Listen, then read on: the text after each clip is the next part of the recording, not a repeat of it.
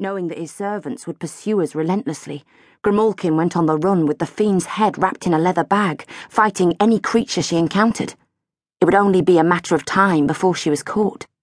I was sure not even the powerful witch assassin could defeat so many dark entities. Once they killed Grimalkin and retrieved the head, they would take it back to Ireland and reunite it with the rest of the fiend's body. Then he would be set loose in the world once more, and a new age of darkness and terror would begin. There is just one chance to stop him. Just one way to destroy him forever. My friend Tom Ward has to complete a sacrificial ritual at midnight next Halloween, now less than four months away. It involves the use of three blades known as the hero swords. Tom already has two of these weapons in his possession, but the third is located in the dark, and it is up to me to retrieve it. The details of the ritual had been communicated to him by his own mother, who was the first and most powerful of all the Lamias. She died in Greece fighting the Ordeen, one of the old gods, but her spirit was still very strong, and she had been trying to aid us in our attempt to deal with the fiend. But there was something about the ritual that Tom had withheld from me. Something that I had to find out for myself. It involved a sacrifice. There had to be a willing sacrificial victim. Someone had to die. Tom had to sacrifice the person he loved most of all.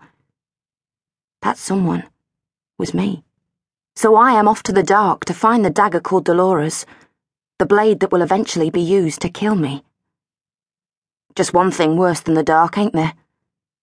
And that's what's inside it. The things that call it home. Lots of my enemies were in there, supporters of the fiend, so I cloaked myself using the most powerful magic I had. I wasn't sure it would be enough. The dark is where magic comes from, and it's the dwelling place of the old gods. And I was alone.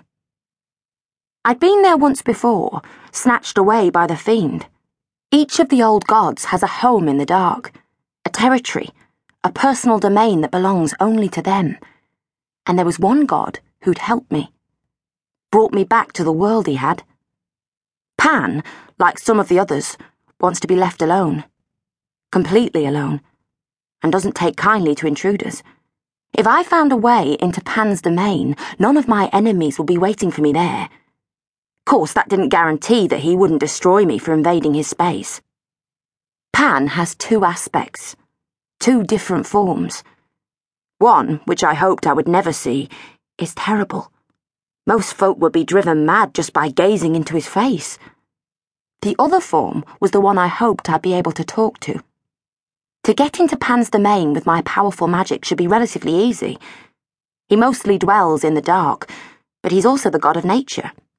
His home is never that far from our world. Anyone who's been alone in a forest has sensed his presence.